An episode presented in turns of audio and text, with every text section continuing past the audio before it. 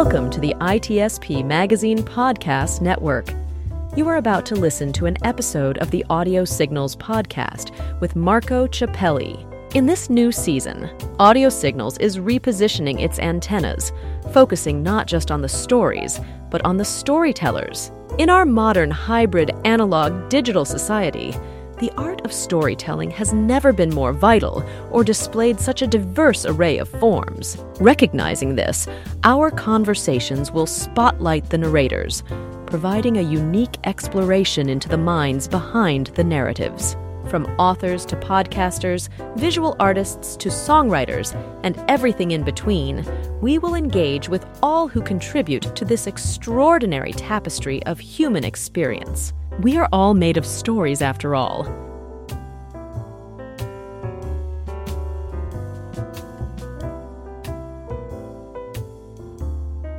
Hello, everybody. This is Marco Ciappelli. Welcome to another episode of Audio Signal podcast, where we recently repositioned the antennas to talk with uh, authors, but uh, not only. I, it's not just about authors of books or uh, playwright. It's about any kind of story that uh, that we share. It can be in music, it can be in uh, video, film, uh, even painting. Any artist for me is a story. And to be honest, everybody has a story to share. We are all made of stories. Now, in this case, actually, it is about a book and it's about a story that uh, when I saw it, uh, um, it reminded me of one of those t- story. Um, like uh, kind of like the Da Vinci Code that I found very, very complicated and is always think like that's the kind of story I will never be able to to write myself. I'm more versus a fantasy type of style. So I think it required a lot of research and a lot of motivation. And uh, I'm not the one actually that is going to talk about that because I do have the author here with me, and uh, his name is Jeff Sheckter. I hope I pronounced that correctly.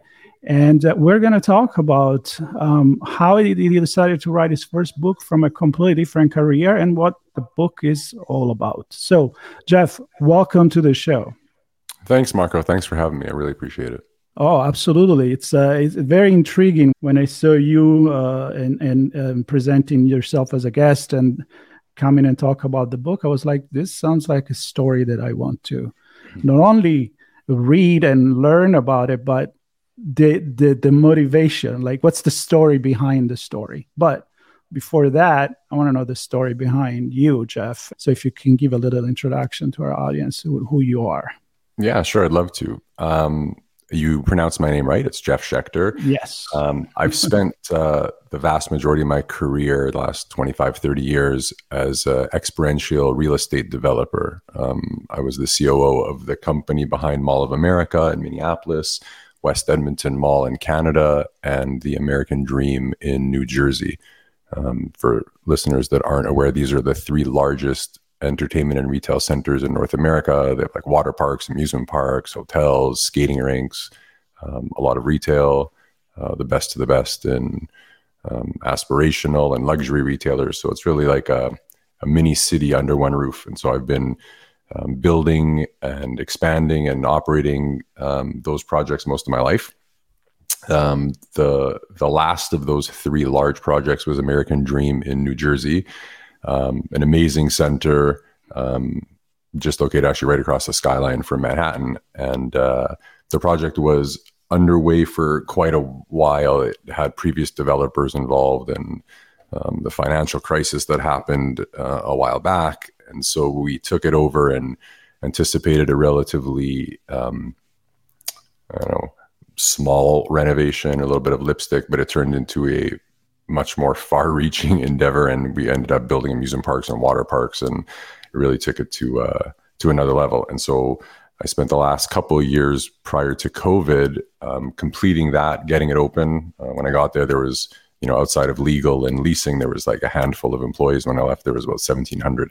And so it was a matter of really getting the whole thing up and running operationally, you know, getting all the teams going, get corporate culture running. And just as we really put a bow on all that and opened uh, with some great fanfare, COVID hit. and uh, we had to obviously New York City was one of the first places that shut down. So, uh, and that's obviously a, a large gathering center. Um, and so for us, it was really difficult. We were bricks and mortar retail and a pandemic and, you know, online shopping and whatever. So we had our work cut out for us. Um, when the center was closed for COVID, um, I moved my family to the Bahamas to ride out the ensuing chaos. And um, I found myself for the first time in a long time without a quote unquote nine to five. And uh, I'm a voracious reader. I love the whole storytelling piece. And I've always had in the back of my mind that, you know, I should, I could write a book. I should write a book. And for the longest time, I kept anticipating that it was going to be a, a business book or something on negotiation. Um, and when it when it was time to put pen to paper, so to speak, um, I decided that I was going to go to what I loved, which is fiction. And uh, while I was staring at the ocean one day and not a lot on my calendar, uh, a reminder actually popped up from a, a, program that I completed at Harvard Business School. I went to Harvard for for three years, completed the OPM program there. It's owner, president, management. It's like a EMBA, CEO finishing school type of course over three years worldwide um, attendance. So you get to meet a lot of really interesting and great people from around the world. And in one of those um, modules, we had uh, one of our professors bring a, a short term, medium term, and long term goal to um, the class and had everybody, you know, do some ideation for a while and then come up with what you thought those three things were and then to actively put it into your calendar. And I remember coming up, you know, write a book was my long term goal as a really generic input.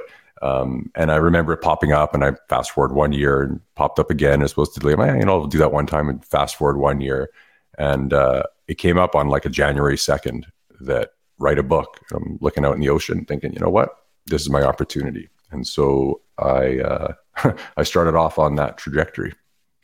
So you didn't have prior experience in uh, in creative writing. I mean, it, this was really something you had in mind and then you finally got your your hands on it and you you just went for it yeah exactly i have wow. uh, i have uh, a tech background i'm a, I'm a tech mm-hmm. guy and a computer guy um, a lot of the systems and processes and things that i've put into place at our centers were all really tech focused um, and yeah like really my my creative outlet was you know in the design and in fabrication of what we're going to do. And it's like the centers that we have are, are pretty impressive. And there's um, a much more broad canvas than uh, you would normally see at a shopping center. So I got to express right. my yeah. my creativity through those venues. But when it came to writing or storytelling, this was uh, this was a, a one off um, wow. to begin with. But I fell in love with it. I love the process. I love the the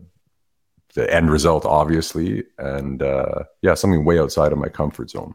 All right, well, that's fantastic because uh, if you went from zero to this, which is described as a action-packed thriller with, uh, I'm understanding a lot of reference in different cultures and historical period of time, and then there is a, a, a pathogen involved into it. So it sounds yeah, very complex. So I, I really I'm curious like first of all how this idea came. Were you inspired by uh, some movies that you saw some other book that you read or just kind of linger a story in your head um, all of the above actually. Anyway really it gets to it gets to your intro when you're talking about you know storytelling and the the route that people take and you know just storytelling generally in people's lives. Um, i had this kernel of an idea um, and really, it was a it was using elements of I'm, I'm a Jewish guy and I'm rel- relatively well read on uh, on our religion and culture, and there's there's a lot of really fascinating elements that have um, you know what you see at face value, and then there's like the story behind the story, and so mm-hmm. there's a mm-hmm. lot of those things that I thought were really cool. Um, I'm a big believer. I love Dan Brown's writing. I think he's great. I like Yep. Um, the action guys like Jack Carr um, and The Terminal List, which is now a movie, which is really good. Lee Child and the whole Reacher series. And so I had this uh, this desire to want to write like these people that I read uh, on a relatively you know regular basis, and uh, I actually told my kids, I'm like, you know what? I think I'm going to write a, I'm going to write a book, and it's going to be a bestseller. And then my second book is going to be how to write a bestseller for your first book. it's like, okay, that's great. Dad. You've been drinking too much tequila uh, on the beach, and right. uh, and so I actually, because I had no clue what I was doing, I opened up what I had. I brought I don't know like 50 books with me when I was in the Bahamas. I wanted to follow a, a, a format where it would at least have some semblance of like writing. So I cracked open the first page of uh, James Rollins novel, um, who's also one of my favorite authors, and it was really like you know a paragraph of scenic description and then two lines of dialogue and then you know a scene setting and then something else. And so i really f- had my own story but i just said okay well there's a paragraph of description. So i looked out and i described this ocean view that's in front of me and i'm a scuba diver. And so i talked my, my opening scene was this whole like scuba diving scene you know say write what you know but by the end of the chapter it actually read like what I thought to be like a real book. So I kept running back into the house saying, "Oh my god, I actually wrote something that doesn't look terrible." Uh, and and then chapter one turned into two, turned into ten, turned into twenty. And before I left the Bahamas, um, which would have been I guess May May or June of twenty one, I had three quarters of the book um, already penned. I finished most of it when I got back here, and then went through um, a relatively intense editing process. Um, and then decided that uh, you know I did a lot of reading on getting um, representation from agents and getting the you know do you want to go to traditional publishing route do you want to go indie publishing route and I'm a like I said before I'm a voracious reader and that that's not always just the um, fun stuff and so in my own profession you know I'm I dive deep into drawings, into the technology behind certain things. So I really get a, a granular understanding of how something works. And then I can make very like informed decisions. And so I kept that methodology when I wrote and really wrote, d- decided to read everything there was to be read on publishing, indie publishing, traditional publishing, agents, you know, the whole thing going from Kindle and Amazon and audiobooks to get what I think is a pretty good understanding of the landscape for a new author. Um, I'm really glad I did that after I wrote my book because after seeing it, I think it's such a daunting um, task that I'm not sure I would have ever wrote if I knew how hard it was going to be after. Writing the book was the easiest part of this whole process. um, and so, yeah, so I launched it in in um, August on August 8th, and uh, my first run sold out. My second run sold out, and um, a few weeks ago, it actually hit the bestseller lists on uh, my techno thriller genre for Amazon and on Kindle. Um, I was number 11 on Kindle and number 55 in print on Amazon. So my my uh, prediction for getting a bestseller, while it's not New York Times number one yet, uh, it's got a lot of love and uh, people seem to really um, enjoy the story. Wow, that's that's definitely a good way to start it. I guess then you went to your kids and you said, "I told you." uh, yeah, and then I rooked them into helping edit. So I have five boys, and my two oldest um, got the ungrateful task. Though I've, thanked, I've thanked them profusely in the books. were they giving you good feedback? Oh yeah, amazing, amazing. My my oldest, um, he's actually he's just finishing his LSATs, going to law school. Um, had he didn't like my first cover that I worked on ad nauseum for months and he was playing around with AI and DALL-E 2, and he yep. came up with a really cool inspiration. My original cover is a little more complex. It had like an element of a, I'm sure you may not see it, but the the existing cover, the one that I published, is a blue book. It's got a faint circuit board sort of watermark in the background and a um, a, a Greek warrior's helmet on the front in profile and it's just. But I also see a DNA helix. Uh, DNA helix. That's right. helix. There's a little. There's a little bit of tidbits. The other one was like a, a cave looking at a Greek temple with like a shadowy mm-hmm. figure in the background. So it was like that, and it was orange. So vastly different book. And he was playing around with DALL-E 2, and he's like, you know, Dad, this is like a lot more, like, like uh, impactful. Just right. has this like particular image. So we tweaked it just a little bit because you know as things come out of DALL-E, they're not very polished. And um, and that ended up becoming after like you know eight hours it turned into the the cover that i kept versus the three months of design and you know money spent getting the first one right. going I'm, yeah. I'm, happy with the way this turned out and then both of them ended up reading the book i don't know probably five times right now and editing and going over the proofs. So they were they were integral in getting um, the book to where it is today. Although, as mm-hmm. authors always say, all mistakes and and errors are solely my own. So. Um, well, getting, you know, those are those are part of the story, right? I mean, I, I, let's go back to your inspiration. And I have read, you know, Dan Brown. I've fallen in love with him, but I, I also recognize how many of these books that I'm fascinated by, you know, puzzle solving and and intricate uh, plots. I always say my brain doesn't work like that. I consider myself a very creative person from a fantasy perspective. My background is advertising and marketing. I can be an art director, like you were probably doing with your with your other business. But to I, I want to go over the, the blueprint that you need to have when you write a book like this because i mean you have to connect a lot of dots and correct me if i'm wrong if you're so such a natural that everything really came but do you ever have to walk back on the story and be like ouch i need to yeah I, I need to rewrite something because it doesn't connect anymore so it's the book reads very much like a dan brown if i could be so uh, as bold as saying, but it reads like a Dan Brown book, and it's that it's a puzzle-driven thriller. It takes place all over the world. Um, you know, you go from the Vatican, Jerusalem, New York, like it's it travels the globe.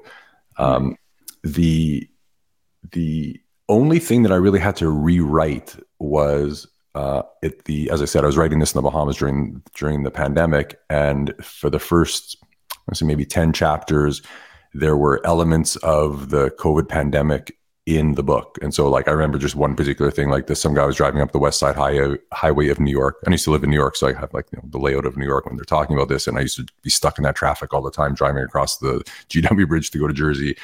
And, uh, and so I said, you know, the traffic was light on the West Side Highway due to the pandemic and everybody being at home. And little things like that that weren't like integral to the story, but it very much dated the story and mm. gave it reference to a point in time.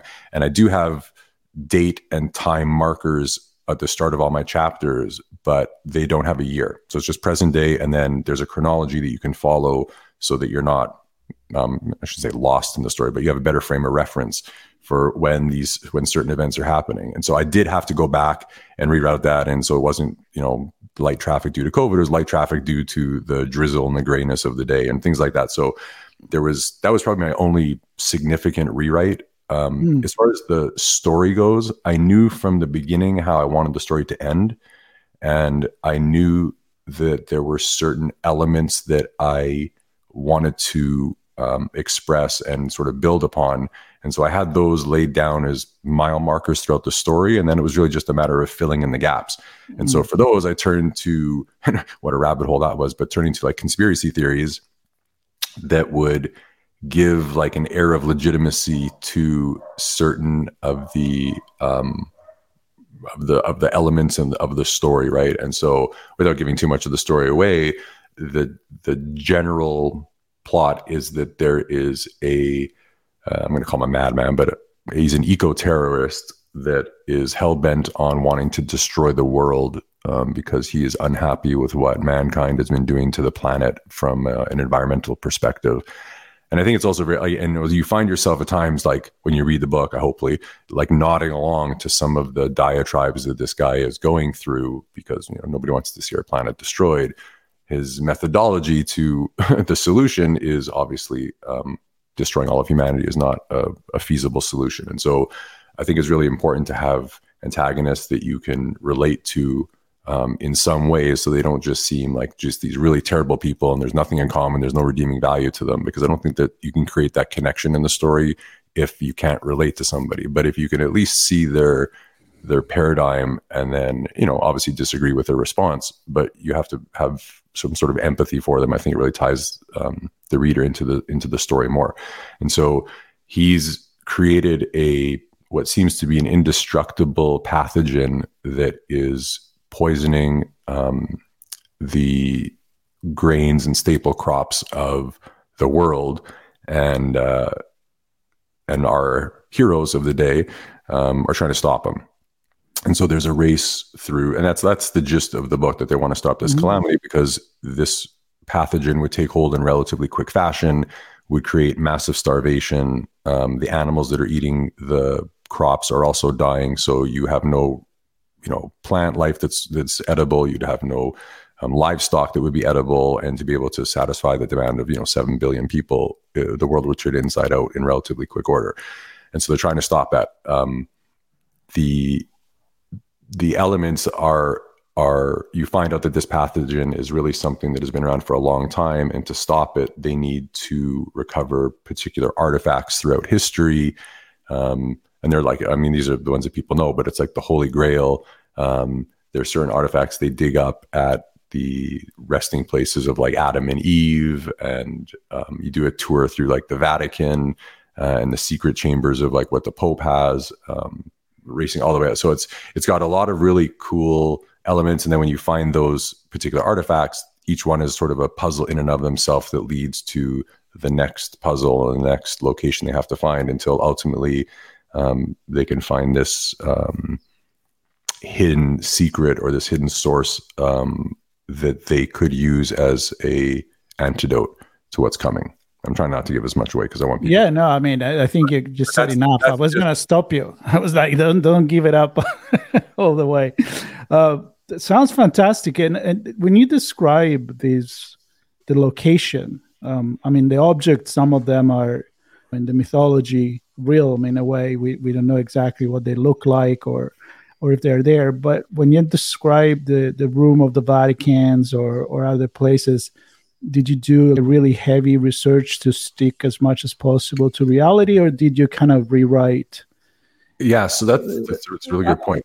Yeah. Um, I tried to do a little bit as, as, much as possible that's realistic. So I was actually with my family um, while I was writing that particular chapter. Um, I had everybody in Rome. We were doing a little tour through Europe. So we went to, to Paris and Rome and um, went to the Vatican. And so there was there was as much as much ink as I could spill that would keep everything as realistic as possible. And then obviously when it came to the Pope's hidden vault where all the big big secrets are they didn't invite me that wasn't part of the tour no so, you didn't ask so it's so it's great to riff on it and i described it in really great detail but right. utilizing whatever elements that i saw and the design features that were in the vatican you could extrapolate as to if the pope did have a private vault what do you think it mm-hmm. would look like and so right. There's like a golden cross inlaid into the floor and it's really beautiful room and it's got like this majestic sort of holy um, aura to it, etc. So you know, no, nobody can tell me that's not what it looks like because I don't think anybody reading my book has been invited by the Pope to check out the Vatican's innermost secrets or what they have in there.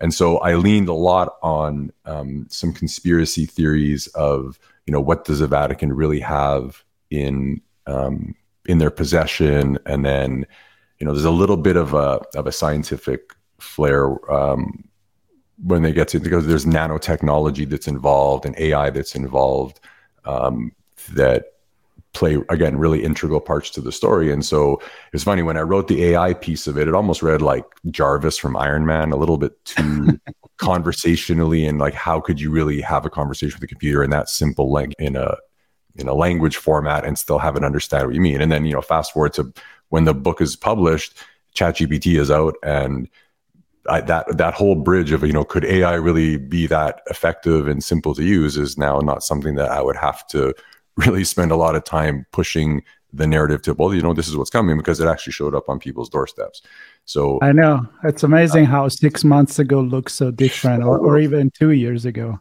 yeah. Yeah, exactly. Sure. exactly. I mean, so, you're talking about DALL-E 2, and I'm like, well, if you had DALL-E 3, you probably would have done it faster or, yeah, or exactly. Midjourney already. Yeah, that's pretty yeah, cool. Midjourney's incredible. You know, I want to I want to pick your brain on something that I, I, like to bring up with a lot of uh, with uh, with other guests, which is this. So you're writing this style. You're writing something that many people would look at it and be like, "This is a taunting feast fit that I can't do. Is a journey I can't take because maybe I feel more comfortable in a more descriptive, you know, maybe more dialogue based, maybe a different style. So I would like your perspective as an avid re- reader and, and, and, a new uh, author, how much it plays, again, your background and and how you grew up your culture into then turn you into a particular kind of style of writing right i mean i i don't my point is i don't believe that anyone can write everything because we're all kind of different and i would love your perspective you, you've been traveling you have a specific culture and, and an experience in work so what's your take on that or and how somebody decide this is what i want to write um, I think I was influenced from a writing perspective. I think I was influenced more by the people that I read than I was by the product of my environment. Um, I, I, enjoy the way that certain books can can um, elucidate on a story, and you know sometimes it's detail ad nauseum, but you realize that at some point later in the book that that detail was there for a purpose not just for world building. Um, and and certain facts and figures will come out where before you thought they maybe were a bit extraneous. Uh, so I I I'm my personal I like the a little bit long. My book's like 475 pages. It's a little bit longer than a typical um, story, but I and there maybe is a little bit in there that I could have taken out to to make it a little bit less, but there isn't a hundred pages in there that I could shred without really impacting the story. So I really like the longer format. I think that you know if you want to dig into a book it seems sometimes a little if you really love it unsatisfying if you get through too quickly you know rushing through like a like a five star meal mm-hmm. like they want you to savor every morsel and the visual and everything versus just like getting to the end of it and getting dessert and getting the bill and getting out.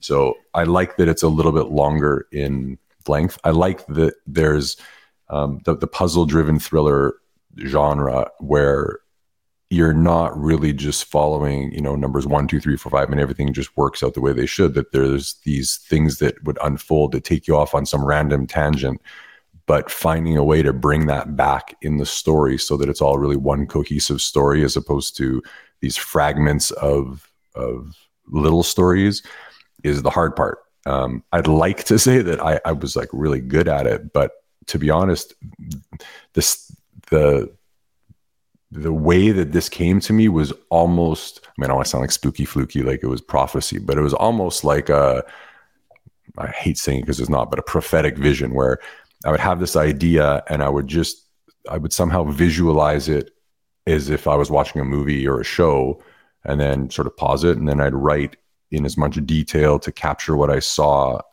and then just move on to the next chapter and the next chapter. And like what's the next you know almost fast forwarding the movie and then going back and transcribing what i saw. And that was that was really um, how i wrote it. It was and it was bizarre because i didn't have any real fishbone done. I didn't or, or a map of how i wanted the book to go. I didn't have you know this many chapters and this was going to happen which really you should do. I just started writing. I wrote the whole thing chronologically started chapter one went to the very very end and then did a little bit of an edit but didn't really move any chapters around or things like that. So I think I'm a, maybe a little bit unique from from what I've read. I don't know that that's a great um, method to use, but for me, it was effective. And I'm halfway plus or minus through the second novel, writing it in a similar fashion, although I'm trying to be a bit more proactive on the layout than I was before, only because I didn't know what I didn't know back then, and I'm trying to improve the process a little. Um, but for me, it's really the the power of storytelling, which is why I was really interested in your podcast because um, you know the Jewish religion we have the you know we have our Torah and, and it's really replete with with stories upon stories and then those stories are elucidated by other stories. And to me it's really it's really interesting because I think the stories themselves have you know they've almost they almost take on a life of themselves. They they outlive their authors. They outlive um, their you know their genre or their um, publication date even if you call it. And they sort of just add to that tapestry of storytelling that's been passed on from generation to generation. While my book is, you know, not anything that people are going to, you know, want to model their lives around or anything like that. I think it utilize it just shows that you're using elements of stories and people, you know, biblical people in, in this particular instance that were, you know, thousands of years ago. And there's still you still can find some relevance to put them into like a spy novel or an action packed you know puzzle driven thriller today and they still have the same relevance you know and it's not like the people aren't still here and you know, if they're people and not an object, then there's no real physical representation of that.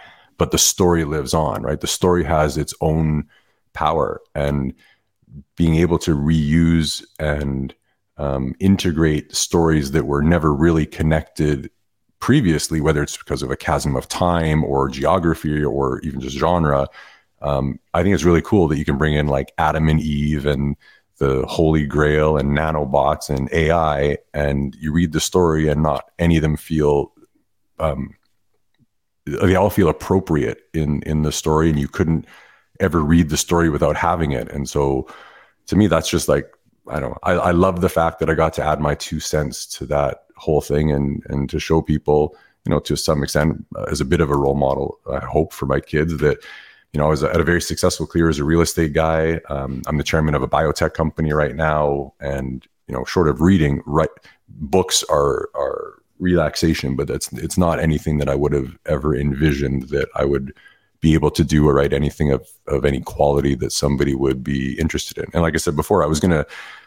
I think I'm a, a pretty proficient businessman and entrepreneur, and I was always thinking that I'd be able to share lessons and tips and tricks that I'd learned through my career with others because I had um, I had confidence that I knew what I was talking about, and I think there were things that I could share with others that they could use in their life that would help them in their business in, in you know negotiations with their husbands, wives, spouses, you know, kids, whatever. Um, but the fact that you know, and it was a very auspicious time, and I had the opportunity to do it. But I think it's really important that people don't and like yourself, I've read your bio uh, and a lot of people on your show that we're relatively set in our professional lives and we're comfortable and we're good at it. And then to do a 180 and you know go off on some other tangent where it's it's way outside of somebody's comfort zone and it's not at all what they you know had in their in their life's plan i think if you find any modicum of success with it it's a really incredibly rewarding experience in somebody's life. Like I always tell people, this is a it's sort of a bucket list item to write a book. It wasn't a bucket list item for me, but it, it sort of is now. And that I, um, not that I wrote a book, but I I went through the process of writing a book and editing and publishing and learned an entire um, field that is so diverse from what I was comfortable with before think it's just the example to set for your kids that if you know if you don't like where you are, or even if you do like where you are, but you want to explore something different, that it's never too late, and um, you have to try. And you know sometimes you're going to fail, but in my case, I was successful with it, and uh, and that, that could be found in every aspect of life. And so it's it's good to be brave. It's good to you know that there's a that old adage: if you're comfortable, you're not growing. And uh, that's right. And yeah. so I decided to grow, and uh, it worked out. Well, I, I think you made a, a, perfect close to to the episode, which made my life much easier. But at the same time, I do want to add one thing, which is you know you you packed a lot in this uh, last uh, piece of the conversation, and and I'm looking at the book, the cover, and and every time you were saying something like, oh, you know, I, I'm in um, I've done this in my past. I love technology. I'm involved in a you know biotech right now, and I'm like, it's it's all there, right? I mean, I, I'm thinking the story you described, the cover of the book, and I'm like, ultimately, you write something because it, it contain all the adventures that you had in the past all the thing that you have experienced all your past lives whatever you you know you want to call it and and you you kind of put it there. So i think it's a great example of don't do something because you know or you think is going to sell but do something that you love and do something that you're passionate about. And if you're lucky then it's to be it's to be a commercial success too but what I'm saying is start from your passion, and and I think this is a, a typical great example of of that. Yeah, and I think people's lives are a lot more interesting, um, and the experiences that they live are a lot more. Um, I think there's a lot more that people can share if they're just repackaged in a certain way. So, like, there's nothing in the book that's really my life story at all, and it's all very much um, arm's length fiction um, again, I've tried to keep everything within the realm of possibility. It doesn't it doesn't stretch into science fiction, fantasy, or anything. Everything is a very plausible, you know, albeit unlikely, but a plausible outcome.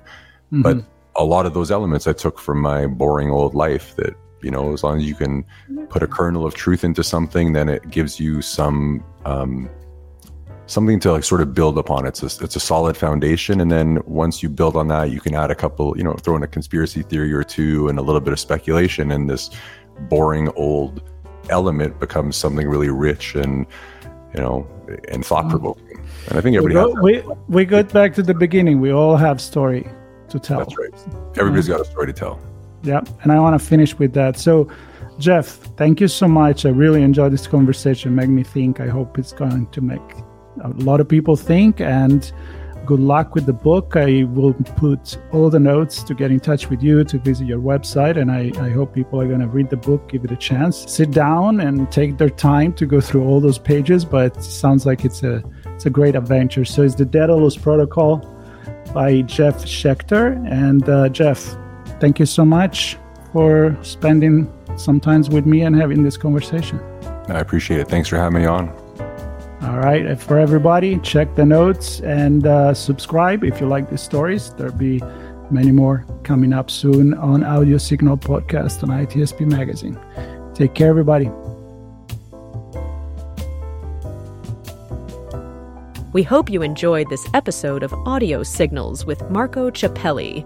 If you learned something new and this conversation made you think, then add this show to your favorite podcast player. Subscribe to our YouTube channel and share the ITSP Magazine Podcast Network with your friends, family, and colleagues. If you represent a company and wish to connect your brand to our conversations and our audience, visit itspmagazine.com to learn how to sponsor one or more of our shows. We hope you will come back for more stories and follow us on our journey.